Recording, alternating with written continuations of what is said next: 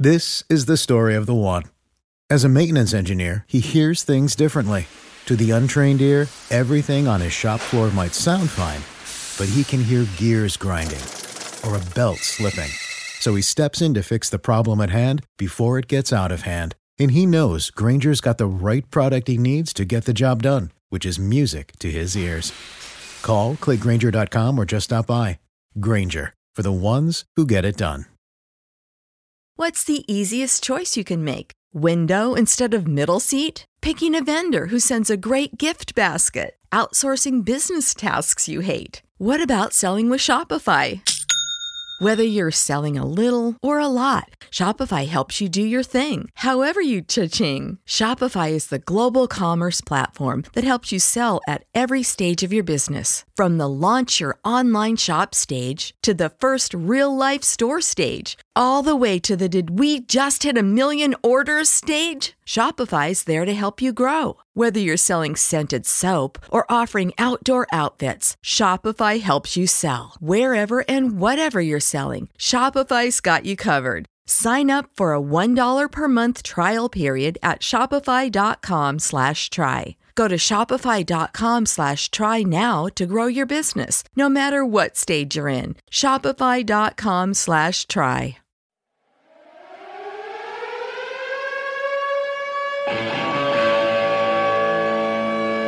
Toronto proud to announce from Zurich, Men's League Switzerland, U.S. program, Auston Matthews. To the penalty box, Nylander gets an extra shift. William Nylander shoots. He scores. Coach played a Hodgson. The kid has his first National Hockey League goal. What's going on, everyone? Thanks for joining us on the Tip of the Tower Maple Leafs podcast. We're recording this on a Wednesday night after the Maple Leafs absolutely destroyed the Detroit Red Wings 4-0. I'm sure we're all proud about that, all happy. On today's episode, we're going to be talking about what's changed in Nazem Kadri's game, the improvement on special teams, trade ideas for D, since everybody seems to be talking about that. Ontario players possibly joining, the Leafs in the future, something Mike Babcock alluded to earlier this week. And then Jake has an interesting idea that he heard on Overdrive about reseeding the playoffs. So we're going to get into that as well. Joining me as always is Jake Middleton and Dave Morissuti. Guys, what's going on? How you doing? Pretty good. How about you? I'm not too bad. I can't complain after a 4-0 victory. Dave, how you doing? I know you're swamped in schoolwork. Oh, when you have Shai DVD as your professor, you know you're going to be in tough, but man, oh man. He made us transcribe a 25-minute interview, so if that's not going to prepare you for the journalism world, I don't know what will. Well, let's talk about tonight's game then and get a bit into that. Take your mind off schoolwork. What more is there really to say? 4-0. Back-to-back shutouts now, dating back to last season in Joe Louis Arena. The Leafs have pretty much owned the Wings recently, and it's nice to see, right? They scored a goal. Each goal was scored from each line tonight. That just tells you how much of a roll the Leafs have been on. I know the two games that they lost to the Rangers and Ottawa kind of got people a little worried, but I think they pretty much silenced everybody with two straight shutouts, which was very nice. No, it was just it just looked like Detroit would. Well, they also played against Boston the night before. They were just not ready, unprepared. They were outmatched the whole night. It was a no contest, in my opinion. Okay, Jake, let me ask you this about the Leafs' road success, because they're 9-0-2 in their last 11 games. Their penalty kill has been amazing. They've killed off 33 of their last 35 penalties. What's the key to their success on the road? Is it the penalty kill, or is it just they just seem to play better? I don't know. Outside of their as you said, they're just completely bonkers special teams, which has really buoyed them to success on the road. It's really different between the way they started, because if you remember, they were just terrible on the road, and they were good at home, and now they're not so good at home, and they're amazing on the road. I don't know if it's just a coincidence, but maybe it is something where they don't have to be there with the pressure or something. I'm not really sure, but you never really know. Dave, you have any ideas why they've been so good on the road? Matthews is probably their best player on the road. He's always – I find that the stats show that he's a better player on the road. I think that probably has to do with it. Anderson is much better on the road too, I've noticed. He's had some real tough games at home at the ACC, so maybe there's something to that. But I don't think there's one thing that could say definitively why they're better on the road. I just think there's different things that work in their favor on certain nights. I think for the most part, it's probably Matthews and Anderson playing better on the road than they do at home.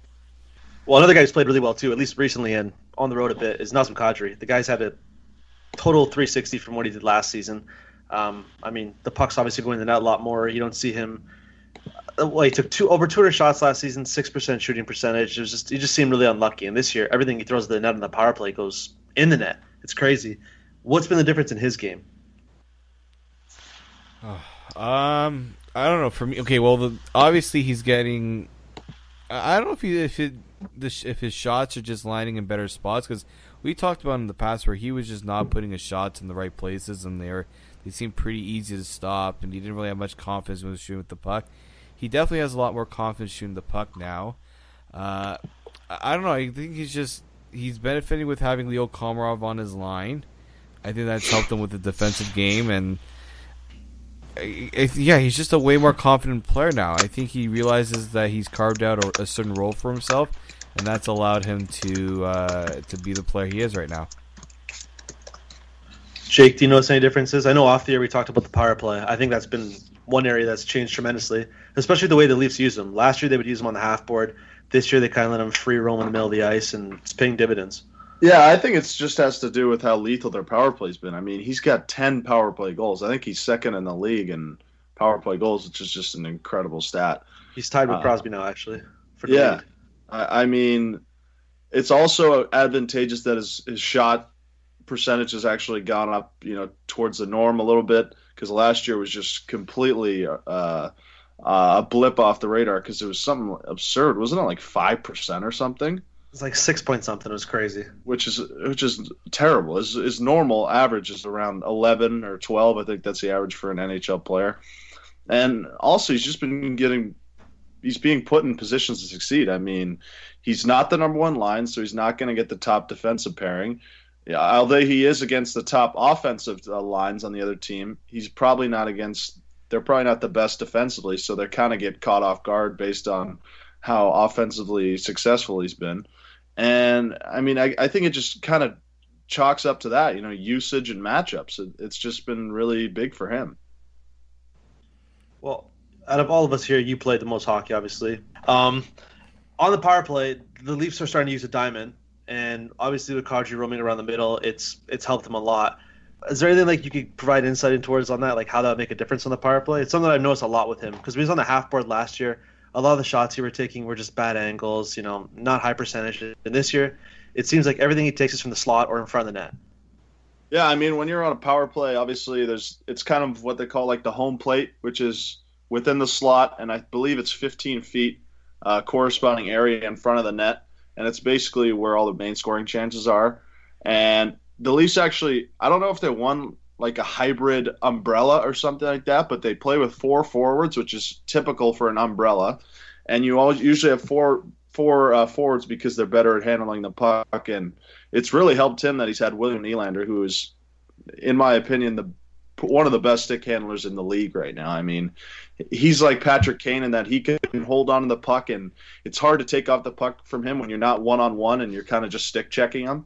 And that's really helped it. And also the fact that they have JVR in front of the net, so he's occupying already one player, and he's just so lethal in front of the net that it kind of gives him the time and space to get those shots off from really good spaces. I mean, the big thing with the umbrella is you get spacing in the middle because you're going to generally have penalty killers up towards the points, and they're guarding on the points, and you have two guys on the sides. It's like an umbrella, when you bring it goes from the top, and then it angles down, and you have one guy in front of the net. And it's just been really good for Naz. I mean, you have a guy on the half wall. You have both guys, Naz and Matthews, on the half wall. And you can have one guy, obviously he gets the puck on the half wall, so that through the slot pass is wide open. And that's what's been killer for them. I mean, that through the slot pass. You have Matthews, who's obviously drawing a guy, so you have the 2 points covered, and you have Matthews and the guy in front. It just leaves him wide open to get in empty spaces and just get off a really good scoring chance. It's been it's been really good to see, and the way they move the puck has just been incredible too. So that is really underrated for them. And I don't know who runs the power play for the Leafs, but they've definitely put their talent to good use because it's clicking. I think about a quarter of the time they score a goal.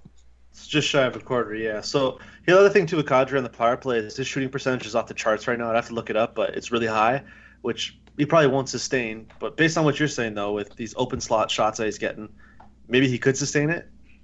I mean, that's the thing. When you're taking shots, obviously, if you have a clean look, you're more than likely going to score. I'd say on a clean shot, you got maybe a 20% chance to score. You're 2 out of 10 on a wide open shot, maybe 3 if you're a good shooter. It also adds up to the fact that he's just straight up improved his shot. I mean, what they were saying last year is that he wanted to really work on his shot, and I think that's something that he put a lot of effort into doing over the summer, and it just looks like it's paid off because, yeah, he scored some lucky goals, but he scored some really nice goals too. So I think it's just a bit of, you know, situations for him, his usage with all the great players he's been playing with, and also just his improvement. He's really improved for this team, and, you know, his hard work has showed off for the Leafs thus far. Obviously, another area he's improved defensively. You know, he's been lights out this year. A lot of talk of him possibly being in the Selke Trophy nominee. I don't know how much we're going to put into that, but would you guys not agree that he's benefited a lot because the Leafs can roll three lines now, and you kind of have to pick your poison as an opposition? Like, okay, do we deploy our top pairing against the Matthews line, the Bozak line, or Kadri's line? Like, how much do you guys think that's helped him this year? I think that's helped him the most. I think now that, yeah, the Leafs are running three lines consistently, and two of them are very lethal offensively, has given Kadri kind of less work to do offensively and let him focus more on the defensive role. I just think he's just more motivated to prove people that he could be. Like, he's setting himself the goal to be a Selke Trophy nominee. As I'm not sure if he's there yet. I think, you know, he does do well defensively, but I don't think he is there. The Leafs, like, he's not playing on the penalty kill. He's not put in all the defensive situations. So I think he still has a little bit more room to grow there. But I think he's taken upon himself to realize that we've got guys like Matthews, Nylander, Marner that are going to be the offensive leaders.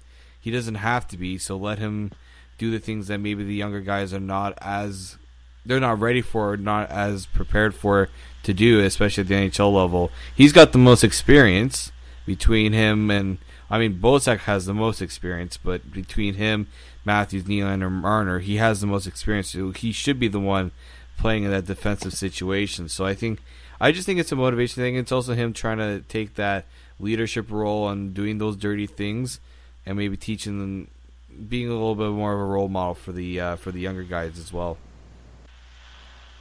Yeah, I mean, actually, a really underrated thing for him would just be he doesn't really have to prove anything anymore. I mean, I think with the contract the Leafs gave him, and they really put their faith in him to just be a role player and not be the superstar. I mean, last year he was obviously their best player offensively. He was their superstar, and he kind of bared that on his shoulders. But now, like, he knows his salary. He's getting paid $4.5 million for the next 6 years. He's kind of slotted into that you know, high-end 2, low-end 3 role, so he doesn't have to worry about getting a new contract. He's not playing for a contract, because last year kind of looked like he was pressing a lot and just throwing stuff at the net and hoping it would go in. So, you know, that also skewed his numbers because not all his shots were great shots. And, I mean, just he's just been promoted into a leadership role. I mean, they did a video on it on TSN, and he just said all the younger guys were saying, you know, he's in that leadership role now, and he's been really good for the young guys. Obviously, they had a story about his little cat that he adopted. Yeah. What's her name? Jazzy, I believe it is. Jazzy. Yeah. Nobody wants to follow it on IG. Yeah, on Instagram, yeah. And I think he's embraced his role, and he's embraced the coaching that Babcock's given him, and it's really helped. They've been very mutually beneficial to each other. And although I don't really think his candidacy for the Selke this year is legit, I think moving forward it definitely is, because it's kind of one of those, like, those clubs where the same 5 guys are going to be in the mix for it, no matter what they do, because it's not really something you watch day in and day out. You're not saying, oh, who has the most takeaways or something. And I mean, that's an added bonus for those fancy stats as they analyze takeaways and, you know, usage based on who's playing against top lines and stuff like that. But I think he'll definitely get some votes, but I don't know if he'll be a top 3 finisher for the award. Maybe in the top 10, though. Yeah, I think he'll definitely be in the top 10 based on everybody that I'm looking at right now on this list. Like you were saying, it's pretty much the same 5 guys that are in there. Let's change gears a bit, and something we talked about off the air too was obviously special teams as a whole. The penalty kill has been tremendous. What's changed there? I know you shed some light on the power play, Jake, but what's changed on the penalty kill? They just have really youthful players that are extremely aggressive, and they never stop working. I mean, having guys that not only have the skill to play on your power play like Connor Brown, but they can also really skate is extremely useful. I mean, the idea that you're going to have guys that play on the first line of your penalty kill it's never true. You don't want those guys to get injured. I mean, I think the Leafs are in a unique situation where they have a guy that plays on their first line, but he's not a first liner, and he's kind of accepted that this is his way of getting a lot more ice time, and it's by playing on the penalty kill, and those guys are just wreaking havoc. They're all over the points, so you have to either have really good puck movement, which fairly few teams have outside of the elite ones.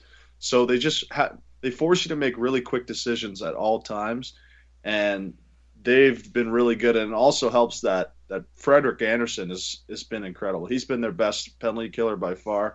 You know, he's made a lot of really good saves, and he's been the wall back there for them. So that definitely helps. Dave, you notice any differences?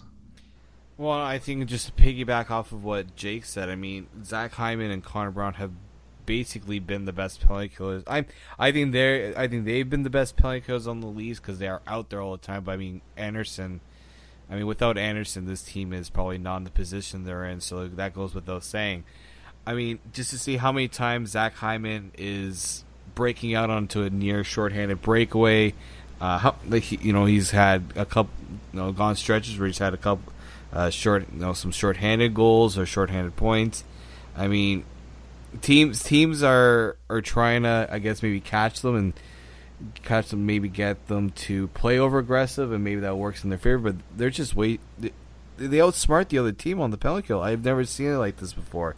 And it's also impressive that not only are they playing this way on the penalty kill, but they're also playing with a number 1 overall draft pick and Auston Matthews on the same. Like, I don't know how they're doing it with their conditioning wise.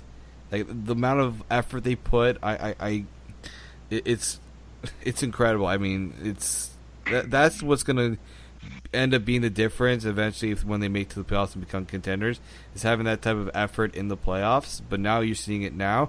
I think you can have a little more faith that this can continue.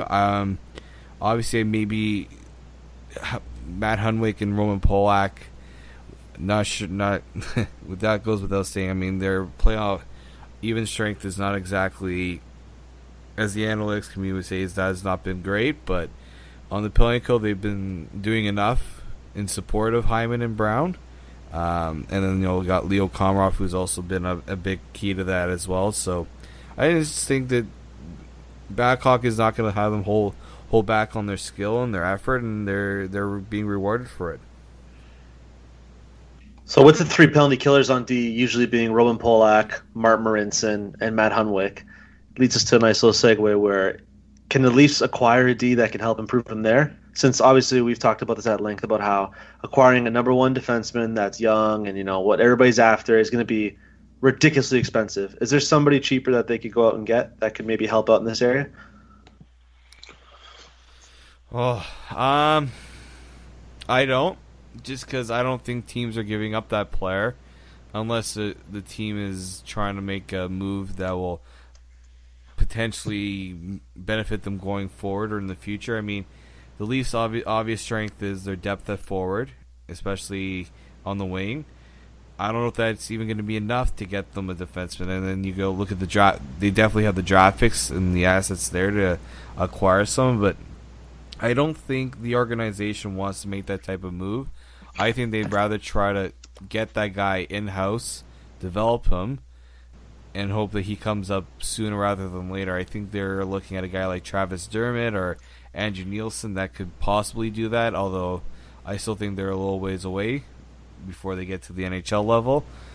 Obviously, there's been the Kevin Shattenkirk rumors. I've talked about the trio of prospects that the Anaheim Ducks have, but I don't know what Anaheim is willing to trade them now. It just seems like it's going to be an off-season move for me. I mean, yeah, I think there's one defenseman that will have an impact that would get moved at the trade deadline, and it's Shattenkirk. And unless he signs an extension, but still, I don't know. I don't feel really great about giving up a lot of assets for a guy that's 27, and you know he has to re-sign with you now, so he'll get maybe 8-year deal instead of 7. It's just something I wouldn't try and go after. I think the Leafs are playing with house money right now, so they don't have to go out and make a deal. But I know their fans are clamoring for it, but you know they said this is going to be a process, and you know I don't think that they would ever do that. Yeah, and I think the expansion draft will also impact whatever moves are made. I mean, the Leafs, when you look at their decor, I think there's only, you could say, protecting Riley and Gardner are the two, and then you would have that potential third spot and say, okay, maybe we'll go out and acquire a player that another team like Anaheim has to possibly get rid of, or you look at a team like Minnesota, LA's got some guys that they may want to move, and that's I think the expansion draft will be the time where you'll probably see a deal going into the draft or going just before the draft. That's where you're going to see a move being made, not in-house, not during the season. Well, you guys are both talking about how the Leafs have house money and, you know, it's going to be difficult to acquire these guys. Do they not kind of have that young right-handed defenseman already in Nikita Zaitsev? Do you guys think he could eventually become the number one guy they're looking for, or is he just always going to be a number two? No, he already – it's not – the thing is, they're not really looking for number ones. I don't think it matters when you have 4 bona fide top 4 defensemen, which they would have if they acquired any top 4 defenseman on the right side. I think he can play top line. I mean, right now he's a bona fide top 4 defenseman, and they got to start figuring out what they're going to pay him because he's going to get paid a lot by somebody. Right. He's been a stud with Riley out, man. Oh, he's been so underrated on how good he's been. I mean, I wrote about it last year when he came that I thought he'd be a 35-point player, and hey, it looks pretty good right now, huh? He might eclipse that. He might. I mean, I think he's got 22 or something like that right now. And he has really been their best signing thus far. I think outside of winning the draft lottery, he's probably been the best addition to this team outside of maybe him and Mitch Marner and Matthews are in that category. He's been so underrated, and I can't imagine where they would be if they didn't have him, because he's been showing up about 22 minutes a night, playing as an elite top 4 defenseman. So I don't really think they have to go out and get that, you know, bona fide legit number one. But if you have depth throughout your top 4, that's enough for me. Like look at Chicago. They have obviously that elite number one and that bona fide number 2 and number 3, but they have kind of a revolving door at 4. You kind of just want to have 2 lines that you trust, and you can play that, and that can last you throughout a playoffs. Yeah. Even LA was doing that too for a bit. Every team is. I mean, this idea that you're going to have a 6 defenseman that you trust is just, it doesn't exist. You got to have at least 3 or 4, though. Well, either 3 really good ones or 4 that are, sorry, 3 one elite guy and 2 very good ones, or 4 really good ones. It's almost impossible to have 6 good defensemen in this cap era, too. I mean, because they cost minimum $4 million each. Yeah, look at Minnesota, right? Like they're cap strapped for the next a while, just because they paid so many guys, and now they're gonna have a tough time making any. They're gonna have to pay a lot too. Yeah, I think that's a team that the Leafs should. Them and Anaheim are the 2 teams I would go after in a deal, because they can't hold on to all these guys, especially with an expansion draft coming up. And I know the cap's going up by a little bit, but I don't know how much over the next couple of years until that US TV deal kicks in, but we'll see. Those are who I would target, but it just doesn't make sense for them right now or the Leafs, because I think the price is it's a seller's market right now. It doesn't help that there's so much parity, so everybody's kind of a buyer. Nobody's really separating themselves the other side from Colorado, right? That's kind of hurt the market too. Colorado and Arizona. Yeah. I mean, I saw an article on Bleacher Report talking about Martin Hansel potentially getting a first-round pick for him. Like, what? It makes no sense to me. I wouldn't give that up in 100 years, but that's what it is right now. That's the trade market. It's, the prices are so high. Same with Colorado, and they can be because they have nothing but time. They got over a month. I don't know about that, but like you're just saying, that's probably what he'll get right now. So how much do you think the trade market will change between now and March 1st? How much do you guys think it will change at all, or will it? I think it will eliminate at least 3 or 4 more teams. Teams that I think will drop out. I don't know. I look at Tampa Bay, and I just think they're done. People are saying, like, hey, they'll come back. Unless they can get some significant bodies back, they look terrible. I know they somehow beat the Blackhawks, but they just they're missing a lot of players, and they just look really bad right now. I think another team that could be eliminated is Winnipeg. I mean, they've played a lot of games, and their goaltending is not that good. It's been atrocious. So, yeah. I'm hearing, yeah. And Calgary, too. I think Boston's in it for the long haul no matter what. They just have this illusion that they're still contenders, and they're not. They got the Vancouver problem. Yeah, and Calgary but is another team, too. Yeah, Calgary. I think Calgary, they could be sellers. I think, another team that could be sellers is the Devils. Maybe what about the Dallas Stars? Yeah, Detroit. That's another team. So you got like 5 or 6 right there. I think Detroit's going to wait a little bit longer before they officially give up. Because I think usually before a trade deadline, maybe 6 teams are done. Yeah, they're out of it. Well, that's true. I just don't know what the issue there is. Yeah, like a team like Detroit, Ken Holland spoke before the game tonight saying they're going to wait until I think near the end of the month before they decide something or like that. A lot of these trades now have been happening way before the deadline even happens. So a couple of days before, or even a week before. I mean, the Leafs always made their deals 2 weeks before the deadline, much to the chagrin of the Trade Center or Trade Central, whoever those shows. So it's not like what it used to be in the past, and a lot of teams just don't want to give up future assets. With the way that development has changed, the way the value of draft picks have changed. The value per picks, yeah, exactly. I mean, look at San Jose. They gave us 2 second-round picks for Polak. And Nick Spaulding, who now is playing. Nick Spaulding. Oh, yeah, Nick Spaulding. Come on. But, jeez, that's the seller's market out there, and I feel like you're going to have to pay through the teeth. And it's just not a market I would want to do because I think there are some desperate teams, just to name a few, that – need to make a move, and for me it's Anaheim, Montreal, it's LA, the Rangers, Montreal. I mean, there's just teams that they got to go for it, or else there's no real future for them past that. Washington too. Yeah, well, I think Washington's just going to go all in, like you're saying though, right? Like this is the time for them to go all in. Yeah, I don't know how much better they can get though. I mean, they look absolutely dominant right now. Yeah, we've said that many times about them in the regular season and in the playoffs. Well, I mean, last year wasn't fair. They ran into a complete juggernaut. Well, I mean, you say it's not fair, but at the same time, they got to be ready for it too. I know. They lost, I believe, 4 of those games went in overtime, yeah. Or 3 or 4, or 3 games, I believe, and Pittsburgh won all 3 of them. So if they win one of those games, completely change the series. I mean, I'm not going to bat for them or anything like that, but you can just hope that hopefully they don't finish second and they play Pittsburgh in the first round, because for them their best hope is they obviously win their division and then they play a wild card team, and then they play either the winner of what would be right now the Ottawa or Toronto series. Yeah.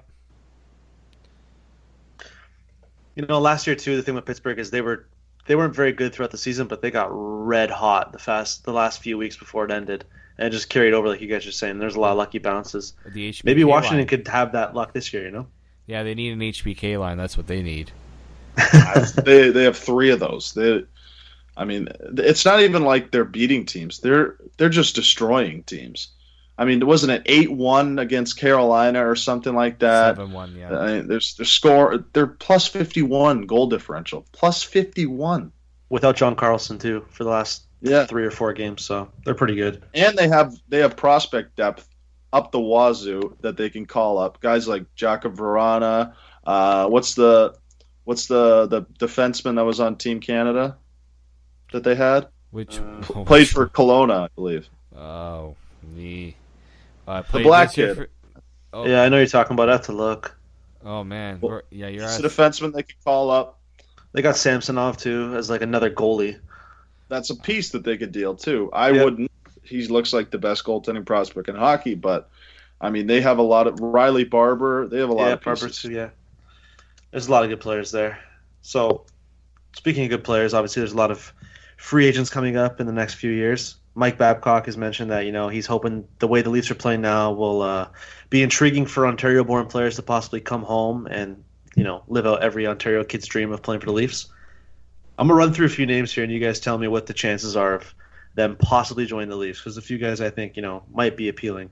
And we'll kind of go year by year here. So in 2017, we got Joe Thornton, obviously this summer. You guys think there's any shot Jumbo Joe would want to leave the sunny life? Zero? Yeah, I thought zero. He loves San Jose way too much. Yeah, I figured that too. Then the following year, we got the big one, obviously. I think this is the most interesting one, John Tavares. I say there's a bigger chance he comes than Joe Thornton, but at the same time, he's very loyal to New York, and he doesn't want... I don't think he wants that bad reputation. Which I don't get. I don't get either. I don't get either. That team has been a tire fire. They've done nothing but screw him over every year. That's a guy that he says he, is loyal and is saying all the right things now. But if they're a dumpster fire this season and next season, I don't know. How do you not leave? I don't know how you don't. And that's the arena situation is terrible for them right now. The ice is horrible. I'd put it at 20%, 1 in 5. Oh, a little Jerry's percentage. Yeah, I like where this is going. I think I'd even put it higher, man. If they bomb again next season, like you look at the prospects they have, and everybody's talking about how this franchise was so promising. Guys like Strome and on, of like Dahan and Hamonic and like so many guys that they had, man. They haven't really had a lot of hits. Well, they've just prospects, guys that have blown it. Obviously, Dalcol looks like a bust right now. Yeah, Ho-Sang looks like a bust. I mean, he's just doing everything outside of that. Barzal looks like a good player. Outside of that, I mean, Bevillier's a good player. He played with them now.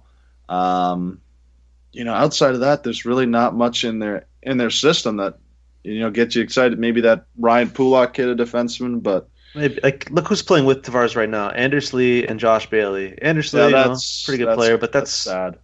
I mean, they got Andrew Ladd that albatross deal now, and he's doing dick all. Dude, they don't really have anything. He's terrible. They have so many guys, so many mediocre players signed to long-term deals.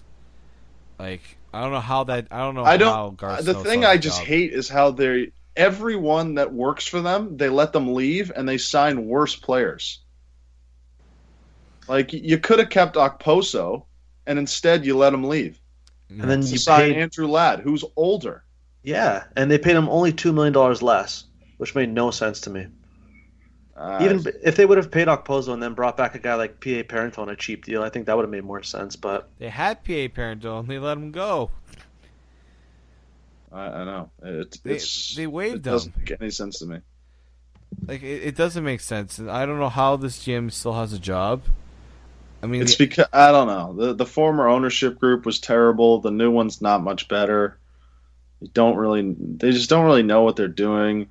They're kind of in limbo with this whole arena situation, which is still up in the air. Yeah, they have no idea. Their coaching is a joke right now. I mean, I like Doug Weight, but he's not a coach. The guy's never coached a game in his life. This is literally just an on-the-fly move, and they're just hoping it works. Yeah, I mean, it has. They've won. I think they've won like 5 in a row or something, and they're kind of back in the hunt. Man. Yeah, Grice has been sensational recently, so they're back in the hunt. They're 5 back of the Flyers, and they got 3 games in hand. So, You know, they're definitely not out of it, but it would be a stretch because there's really only one spot and there's like 7 teams in the mix right now. I'm pretty sure every team in the East is still alive. No, last position in this, the last playoff spot in the East, 54, and it's Philly. And then 5 to 6 points is last place. Yeah, 5 at Detroit. That's crazy. And they got to play against their division again. Like, yeah, I mean, you kind of just got to hope for not too many 3-point games and have some guys just break apart because, I mean, outside of the big boys in the Metro, Washington, Columbus, Pittsburgh, and New York, they're all pretty much the same junk. Mm-hmm. Okay, let's keep the list rolling because in 2019 there's actually some intriguing players coming up. Right. Pulling up the list here. A couple guys like Tyler Seguin, Drew Doughty. I think there's zero chance. Yeah, no. I think they'll both get re-upped. Maybe Matt Duchene or Logan Couture. Yeah, Duchene. I think he's getting dealt. There's no way he's staying there. I mean, I heard from a lot of people that a place that he might go is Ottawa. You know, they've been asking for Thomas Chabot or Colin White. That's what the Avalanche have been asking for. A team like Columbus, maybe Washington, sorry, Montreal, Nashville, Nashville potentially, but they kind of don't really have much in the system right now that they could give up outside of their defensemen. But I don't think they want to move any of them. Mm-hmm. I mean, that's intriguing. I don't know if he will go UFA with the Avalanche because it looks like they're not in a rebuild. They're in a full-on strip-down mode right now. They have 2 pieces that I would build around long-term. That's worse than the Leafs were last year. Yeah, they're in a really bad spot. After McKinnon and Barry, I mean, and they got Varley locked up long-term. I'm sure they're praying Vegas will take him in the expansion draft. The only guys that I see on the current roster that I would build around is Nathan McKinnon and the Mikko Rantanen, the Finnish kid. And in the system, Barry. Maybe. I mean, but they always talk about how they hate him. That relationship doesn't make sense to me. And they can't draft. They haven't had any good picks outside of first or top 5 picks. Or trades. Like, they traded O'Reilly for Grigorenko and Zadorov. Nothing. That's a horrible deal. And they didn't even have to. Yeah. So I don't know what's going on. And their only prospect that I've even heard of is Tyson Jost. That kid's going to be a good player, but he's probably a year or 2 away. Yep. They're a complete mess, but I just don't. How devastating would that be if he made it to UFA and just left? I don't see it happening. I think he's getting dealt away, him and probably Landeskog, but those are definitely guys down the road to think about. So I get the vibe that we don't think many of these guys will be coming to the Leafs. No, I just think... Just because it's in like such a terrible time range. Yeah. I mean, outside of Tavares after next season, which makes sense. You know, 3 years down the road, you're going to be in the second deals for all the kids right now, so they're not going to have as much cap space as they do now. Mm-hmm. And unless they were talking about this today, maybe they bridge them, but I wouldn't take the risk of bridging it and having a P.K. Subban situation go down where you could have got him at 7 for 8. Now he's 10 for 8. Yeah, that's a good point. Well, I mean, we could just save all our money for 2022 and then, you know, sign McJesus. Yeah. That's like D-tree. I'm not holding my breath for. I'm not the Knicks waiting for someone that's probably not going to happen. I love how you said that. That brings a smile to my face. Oh, man. Okay, Jake, off the air, you had an interesting idea about what you heard on Overdrive about reseeding the playoffs 1-16. You want to kind of pitch that idea right now? Yeah, I was. They were talking about it, and then it really made me look at the standings and just the point discrepancies between divisions. I mean, you look at the Metropolitan right now, and you know the Central two. They're kind of, and there's some real top-heavy teams, and it kind of just sucks for them that.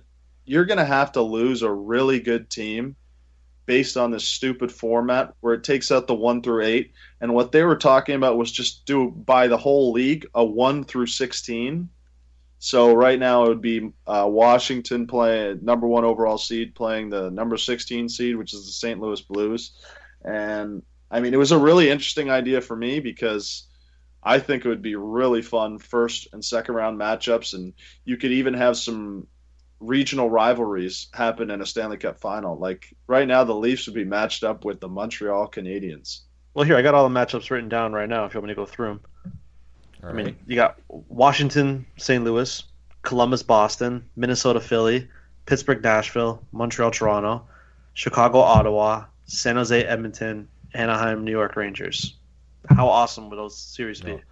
I think the only one that would lack like serious intrigue would be Boston, Columbus. Oh. And maybe Minnesota, Philly. Maybe, because they would probably be sweeps. Yeah.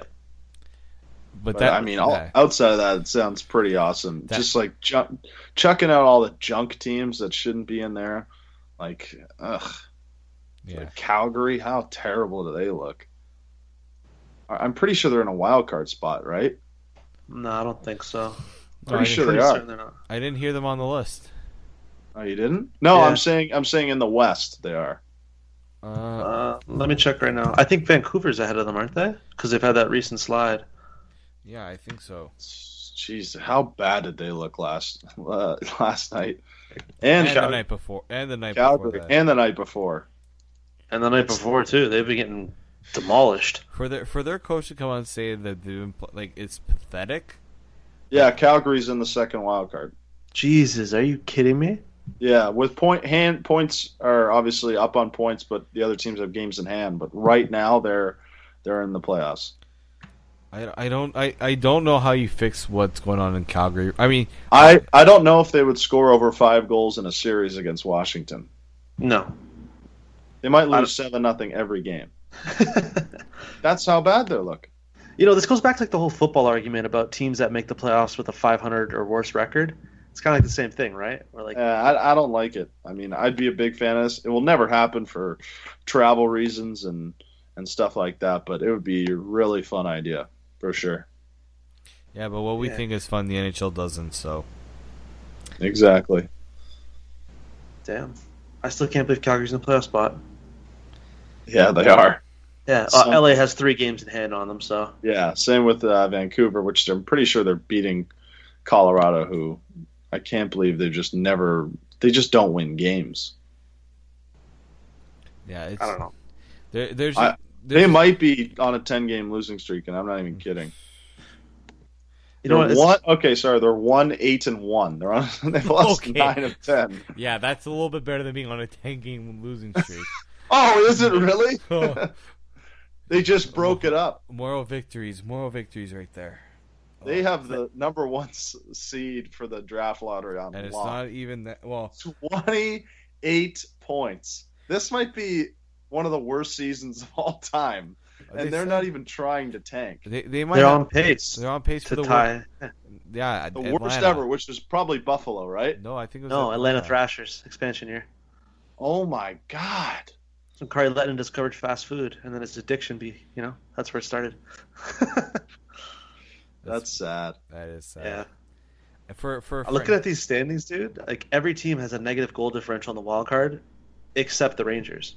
I know, it's bad. Everyone says it's like there's parity, but there's a definite discrepancy with regards to talent. Oh yeah. No. And damn. Now we know why Patrick Waugh left. Everyone says it's a terrible move or a dick move for him to jump ship. No way would I want my whole legacy tied to that ship. I mean, Joe Sakic is a great player, Hall of Fame player, no doubt, unanimous. He is horrible decision maker for hockey. I don't know how he hasn't been canned already. Do they? Honest question. Outside of Rantanen and McKinnon, obviously McKinnon, do they have one player that made it to the NHL? Because I'm pretty sure before those guys, the guys they picked high, like Landeskog and Duchesne, they don't have a single player drafted before them, and that's horrific. Maybe Tyson Barrie. I'd have to look. I believe that was the only one. Yeah, you're right. Yeah, I'm trying to think who else, man. I mean, I know they're trying with Calvin Pickard. Like I know they're trying with him. dude. And like a guy like Drew McGinley, who has I think only 6 goals, he wants to get out of there so bad. Even a guy like Carl Soderberg, like this was an easy 50-point depth player every year down the middle, and now he's gone to what? Nothing out there. Yeah, they don't even have 100 goals. Oh, dude, they're bad. God. They're horrifically bad. They don't. That's absurd. They don't even have 100 goals. I didn't even think that was possible. We harped on that's almost 2 goals a game. You talk about how like the Leafs and their whole tanking, or we won't call it tanking, but like just that period where they weren't good. At least they weren't this bad. That was a solid tank job. No, I think this is. We had to fend off Edmonton, man. That wasn't easy. Yeah, I know. Oh, that was. But like they were not this bad. At least they were. Oh my gosh. Actually, okay, to be fair to Colorado, the 2014-15 Leafs were this bad. The one with Horacek? With Horacek, yeah, they quit on him. He won like 2 out of 25. That might have been the worst hockey I've ever seen if the Buffalo Sabres weren't playing that season. Yeah. I was definitely okay with with the Leafs losing last year, but I wouldn't go to a game and actively cheer for them to lose. When I saw their fans just celebrating like they won a championship when the Arizona Coyotes won in overtime, that was the saddest thing I've ever seen. No. It's given us a great reward, I'll say that. And you know what would be the complete Colorado move is if they finish dead last and they pick 4th. Ooh, I'd love that. That would be devastating. And the Islanders get 1st overall pick. I was going to say. No. Give it to Las Vegas or some team that can actually use it. That'd be nice. Nolan Patrick in Las Vegas. Yeah. I think the kid for them is the Swiss kid. Someone that's going to really not just be an all-around player, is going to be a guy that you want to go and watch, because for 5 years, that's not a team you're going to want to watch. Well, George McPhee, he's got, he drafted. Was he the one that drafted Ovechkin? Yeah, he's a really, really good talent evaluator. He's the one that's kind of built this whole Washington farm system, to be quite honest. Yeah, he is. He's done a great job, and I thought he was a terrific hire. Yeah, I mean, he's got guys like Kuznetsov, John Carlson, Holtby. Like, everything on Washington is homegrown from him. Yeah. So, I don't know. Before we get too off topic, guys, I think this is probably a good sign that we're done the podcast. Oh, definitely. All right, yeah. I'd like to thank everybody for listening to this edition of the Tip of the Tower Maple Leafs podcast. We'll be back again next week at the same time. If you like what you're hearing, you can follow us on Twitter at Tip of the Tower. You can also like our Facebook page at Tip of the Tower. You can follow me on Twitter at Chris O'Kranitz. You can follow Dave on Twitter at D_Morissuti. And you can follow Jake on Twitter at JakeMiddleton12. And please, guys, don't forget to subscribe to the show on iTunes or SoundCloud. Either or works for us. We appreciate the feedback, ratings, anything you feel like dropping us to give us ways we can improve or feedback, anything. We just appreciate it all. Until next week, guys, take care. Enjoy the Leafs game. Enjoy the All-Star break. All that good stuff. Take care.